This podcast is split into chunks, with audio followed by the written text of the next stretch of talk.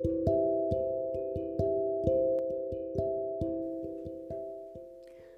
んばんは、真夜中のあやなるです。真夜中のあやなる、この配信で100回を迎えます。イエーイパチパチパチパチパチパチ。いや、いつも聞いていただいている皆さん、ありがとうございます。無事100回を迎えることができました。この番組は2020年の12月9日に始めまして、ちょうど約2年前になりますね。えー2年かけてなんとか100回、えー配信してきましたで始めたきっかけはね、えー何度もこの番組でも、えーメンションしております樋口塾という、えーポッドキャスターコミュニティができたのがきっかけなんですけれども日本一のポッドキャスター古典ラジオのパーソナリティ樋口さんのもとで、えー集まってたくさんのポッドキャスターたちがそれぞれ番組を配信しているというコミュニティで、まあ最初にワークショップをやったのが12月9日だったのでその勢いで、えー収録して配信したっていうのが初めになります。最初の頃の配信とかすごいたどたどしくてね懐かしいですね。まあ2年続けてくるとだいぶ一人で喋るということにも慣れてきましたけれども。去年の12月9日1周年の時は同じ樋口塾のモさんという方の番組に出させていただいて樋口塾についていろいろお話しさせていただいたのをとてもよく覚えておりますが今年の12月9日2周年記念はなんと樋口塾みんなで集まって、えーオンラインですがオフ会を開催することができました。いやすごい楽しかったですね。でまあ、新しい方々が今回まあ20人ぐらいそのオフ会に参加してくださって全体でまあ50人以上の参加者だったのかな。今樋口塾が全体で気づいたらもう120人以上いて、えー番組数でいうともう200番組以上あるっていう、えーだんだんこう規模が大きくなってきてるんですけれども、まあ、その中でも最近参加してくださった、えー新しい塾生の20人ぐらいの方々にですね、えーいろいろそのオフ会の中では発表してもらってでそれを通して私たちの樋口塾の活動っていうのを、え振り返ってまいりました。今年1年は特に新番組とか新しいイベントとかがたくさん生まれて、まあ、皆さんのいろんなアイデアでこう積極的にどんどんどんどん新しいことに挑戦できた1年だったんじゃないかなと思ってます例えば以前この番組でも紹介しましたが「お隣の音」という、えー音楽番組を塾生みんなで作っていたりしますね。これは Spotify の方で、えー曲を紹介した時に実際にその曲を流せるという機能ができたのであぜひ使ってみようというところから始まった番組でした。あとは電撃樋口塾という、えー樋口塾の毎月の、えー様子をですねまとめて、えーお伝えするという、まあ、樋口塾のニュース番組みたいなのも始まっております。こちら聞いていただけると樋口塾じゃない方もどんなことをやってるのかなっていうのが覗けてすごくいいかなと思いますのでぜひ聞いていただいて、えー興味を持ってくださった方はね入塾してくださるといいんじゃないかなと思ったりしております。そして、えー塾内の中では塾王戦っていう大イベントがありましたね。樋口さんが、えー将棋がすごい大好きなんですけれども樋口さんも含めて、えー将棋の対戦をしていくというようなイベントが2回、えー行われて2回目はチーム戦でやったことによってより盛り上がったという感じでございました。あとは不定期で結構な回数やってるのが塾ラブハウスですね、えーゆる言語学ラジオの、えー影響というかまあゆる言語学ラジオみたいな形で、えーゆるまるまるラジオ的なのを塾内で勝手にやってるという感じですね。えーそれぞれの得意な分野について語るっていうような、えーものをうんと集まってやってその後アーカイブも残してみんなで聞けるみたいな感じでしていてこれもすごく続いているし盛り上がってるなと思います。まあ、他にもいろいろあって語りきれないんですけれども、まあ、なんといっても今年はパレコンをやったのがすごく、大きな変化かなと思ってます。まあ、パレコについては、えー過去の回でたくさん語っているのでちょっとそちらを聞いていただけるといいかなと思いますけれども、えー今年3回やりましたねみんなで集まって、えー、樋口さんが経営しているいいかねパレットを、えー、どうやったら盛り上げられるかみたいなアイデアを出し合って、まあ、実際に行動するところまでやったというようなイベントですね。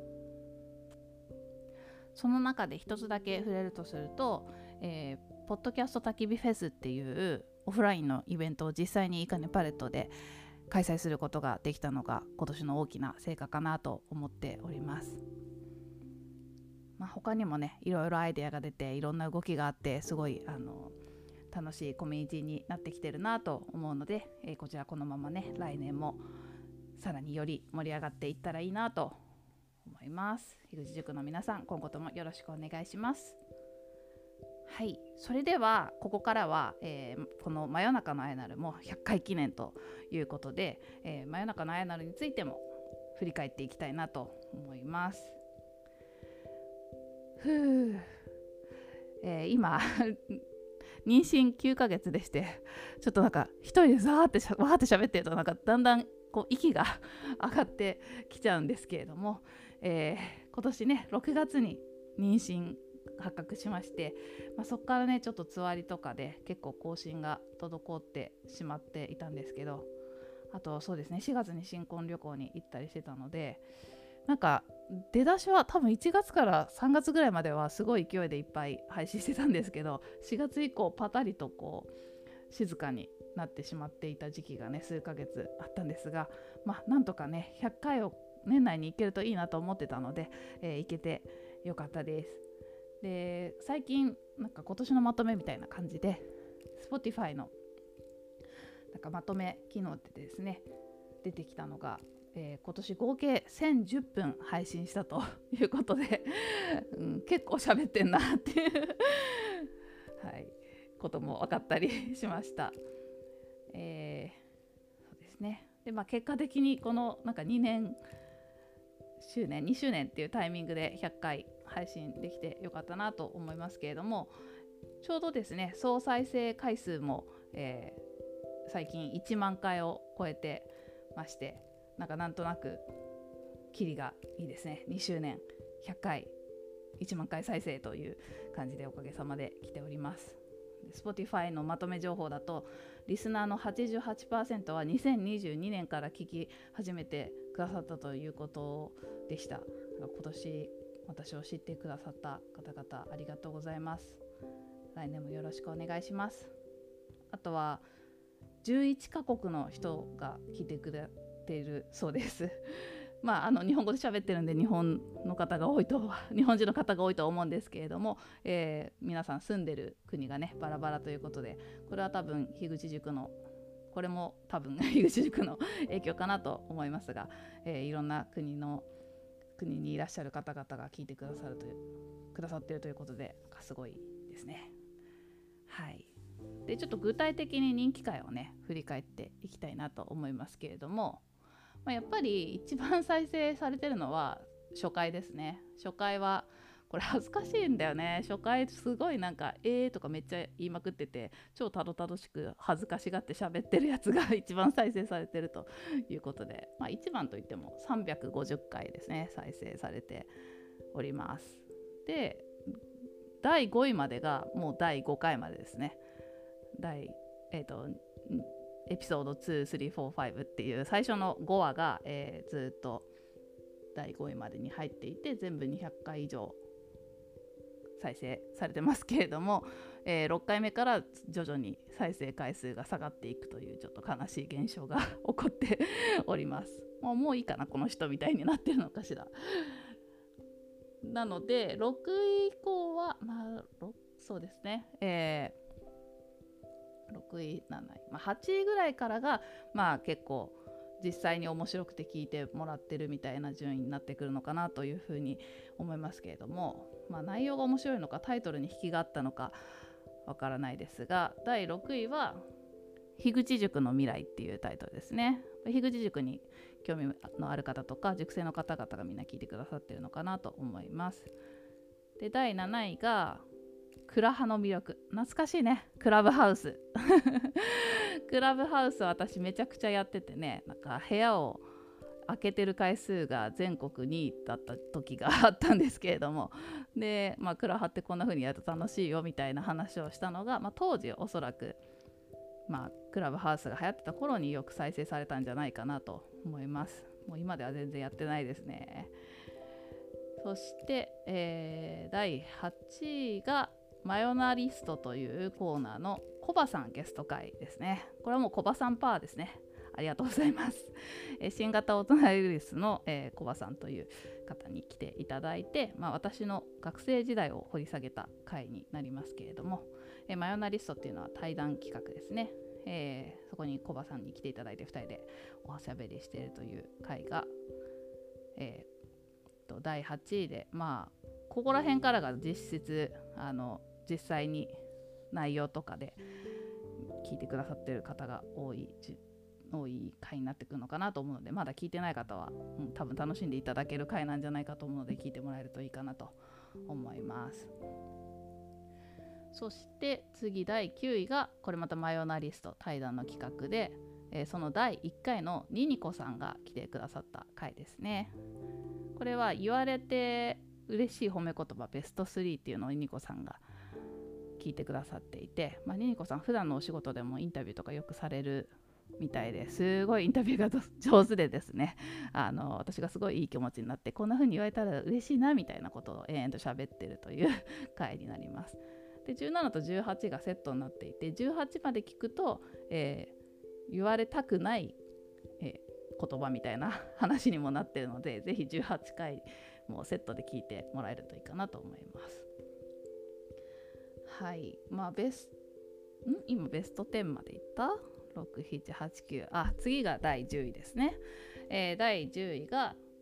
えー、禁断の扉。ついに室さんについて語ってみたっていう、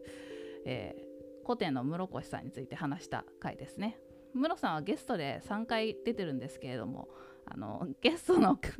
ゲストに来ていただいた回よりも私が一方的に勝手にムロさんのことを好き勝手喋っている回の方が人気っていうのが ちょっと面白いなと思いました。まだ聞いてない方はちょっとムロさんと私の関係がわかるあの回になってると思うのでぜひ聞いてみてください。はいというわけでこここら辺までがベスト10になります。でそれ以降さらっと触れると、えー、次が読書感想会の、えエピソード19ですね。はみ出しと後ろめたさの人類学について語っている回だったり、えー、その次が、えー、私がいつ寝てるのかっていう話を「あやなる七不思議」というタイトルで話していたり、えー、それがエピソード15ですね。その次がエピソード29でまた読書感想会で資本論の話をしていたりその次が、えー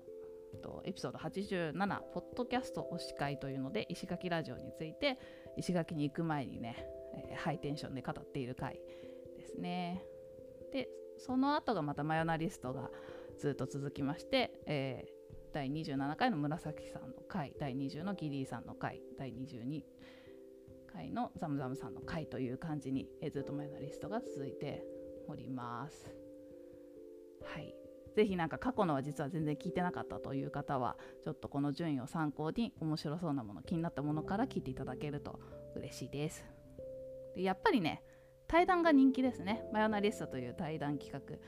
うん、私もやっぱやってて楽しいしこう話してる人たちが楽しいっていう風になるとこう聞いてる方も楽しいのかな。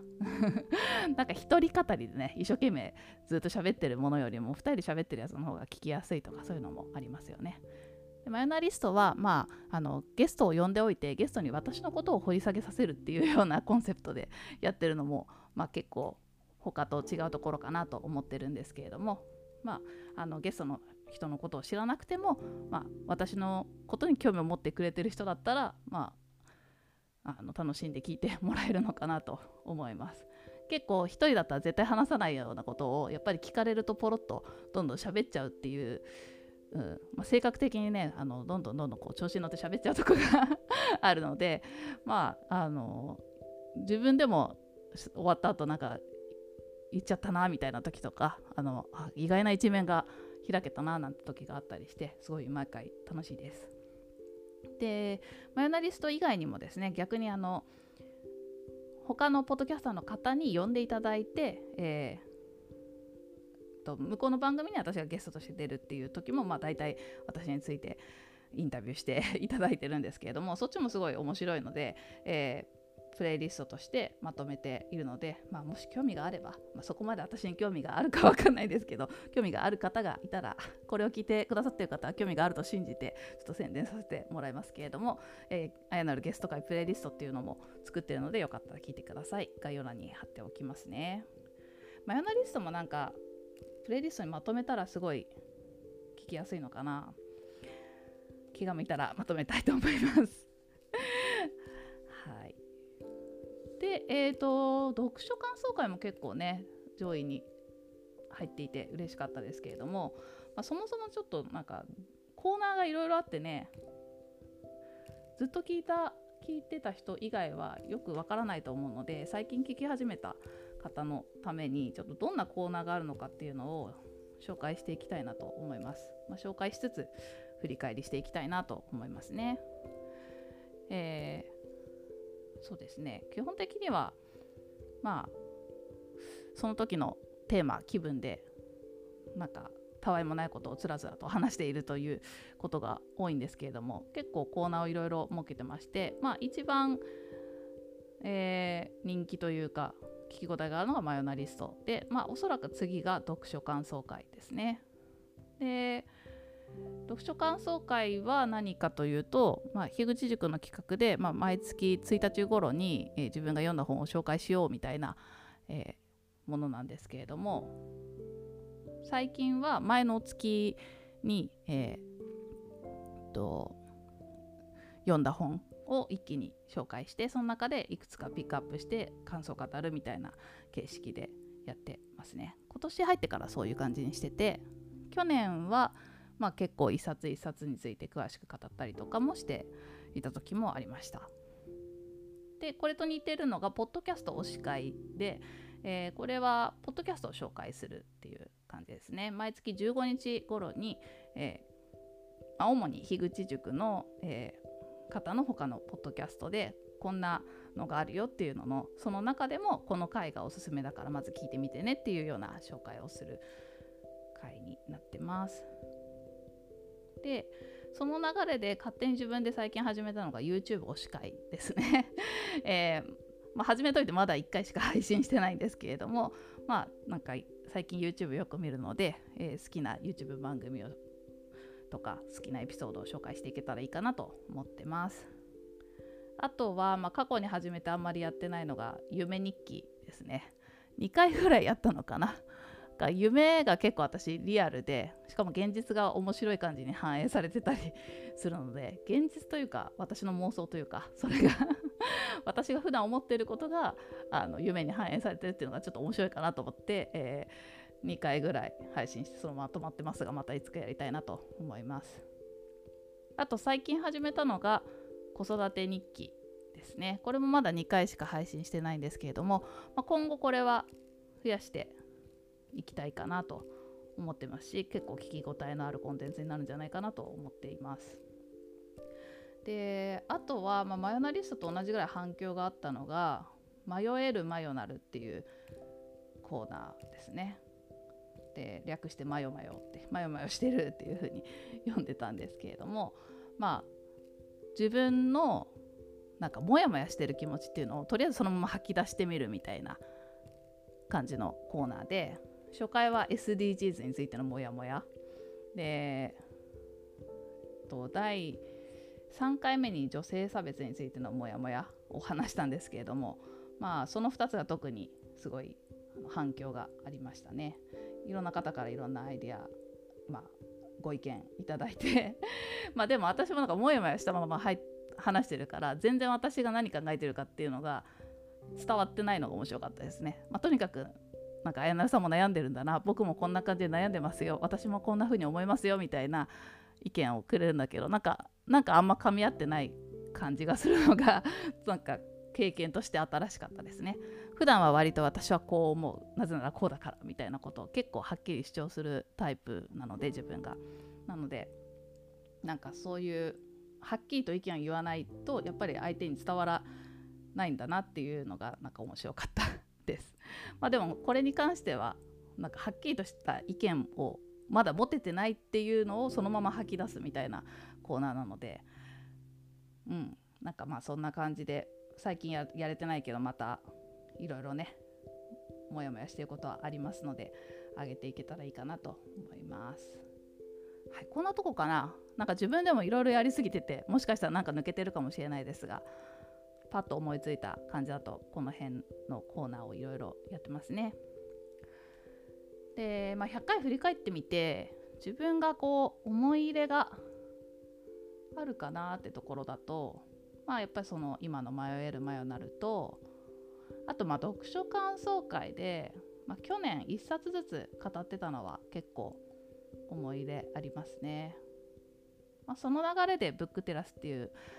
まあ、本についてだけ語る別の番組が派生して始まったりしたのかなっていうのが自分の中ではあります。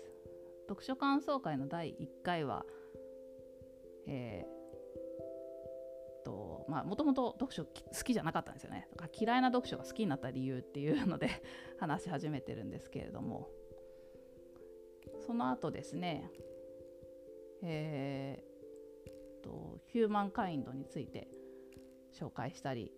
はみ出しの人類学後ろめたさの人類学っていう、えー、人類学の私の大好きな松村慶一郎先生の会を配信したりあとは「これからの大学」っていうまた同じく松村先生の本の話をしたりあとは「私とは何か」っていう文人主義の話もしましたねあと「忘れられた日本人」っていう本の話も結構語りましたね読書感想会は結構どれもうん、特に去年は一冊一冊じっくり語ってるかなと思うので、まあ、本好きの方は聞いていただけると嬉しいですね。あとはなんか最近はもうずっとプライベートのことしか話してないんですけれどもまあこれもプライベートって言ったらプライベートなんですけどコミュニティの運営をまあたくさんやっていて、まあ、それについてまとめた回とかがえー、最初の頃ですねエピソード8とかあたりから4回にわたって語ってたりしますね。よくなんかどういう感じでコミュニティ運営をやってるのとか聞かれるのでそういうのに興味ある人はそこまで遡ってもらえると、まあ、2年前なので多少ね今と違いはあるかもしれないですけれどもまあ頑張ってまとめて喋ってるのがあったりします。最初の頃はそういうねなんかちょっと仕事というか活動的なところも話したりしてたんですけどもう最近はプライベートについて話すことが多いですね。まあ需要があればたまにお仕事とか活動の話もしてもいいかもしれないですねそろそろ。はい。あと、まあ、その流れで言うと第56回とか57回あたりで樋口塾の、え、取り組みとか話してますね。えっ、ー、と去年のちょうど1周年記念の頃に1年の振り返りみたいなことをやって撮ったんじゃないかなと思います。はいこんなとこかないろいろ振り返ってみましたがまだ聞いてないけど興味ありそうなのあったら是非ちょっとこれを機に聞き返していただけると嬉しいです。はい。いや100回も撮ってるとねなんかいろいろありますよね。たまにね自分でもちょっと聞き返したりするとなんか こんなこと言ってたんだみたいなのがあったりして面白かったりしますけど。まあ、まだ2年なんでねこのままずっとね取りだめていったらそういうのがいっぱいできてくるんだろうなっていうのも面白いなと思いつつこのまま、えー、来年も頑張って続けていけたらいいなと思います。でまあ今実は私ポッドキャスト6本やってるんですけれどもまあ他は結構テーマを決めて2人だったり複数の人と喋ったりしてる番組で、あとゲストも呼んだりとかよくしてるのでなんか聞いていただけるの分かるんですけど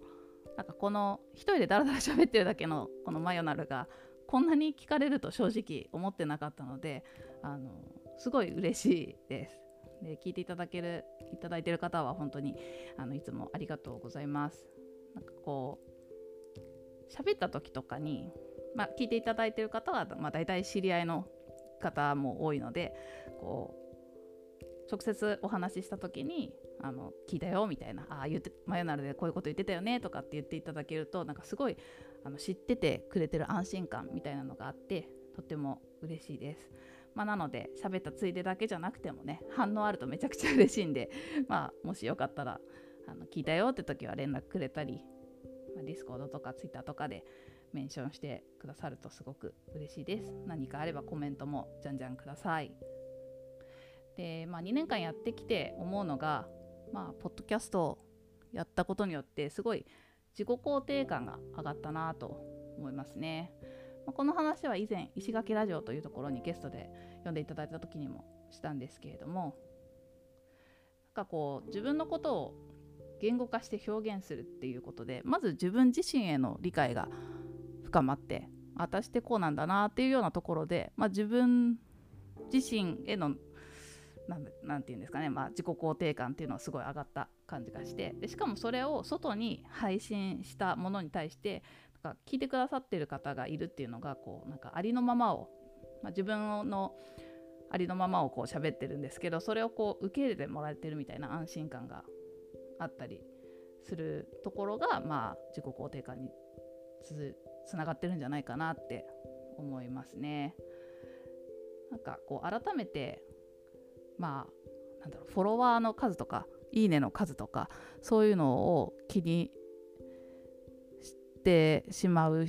人とかいるってよく言いますけどそれがなんか承認欲求につながるみたいなことを言いますけれどもなんか全然そのなんか何百万の人に聞いてもらいたいとかっていうのは自分の気持ちとしては全然ないし、まあ、数はあんまり気にしてないんだけれども、まあ、一人でも誰かが聞いてくれていてそれをなんかこう受け入れてくれてるみたいなのがすごくあの、うん、うまく言えないな、うん、すごいなんか でも安心感につながってるんじゃないかなっていうふうに思っております。で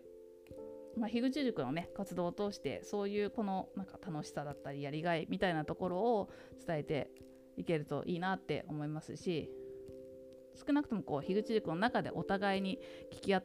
き合うっていう関係性ができてるのがすごくいいんだろうなって思うので、まあ、今後もね樋口塾の活動を、えー、楽しく続けていきながら仲間が増やせたらいいなというふうに思います。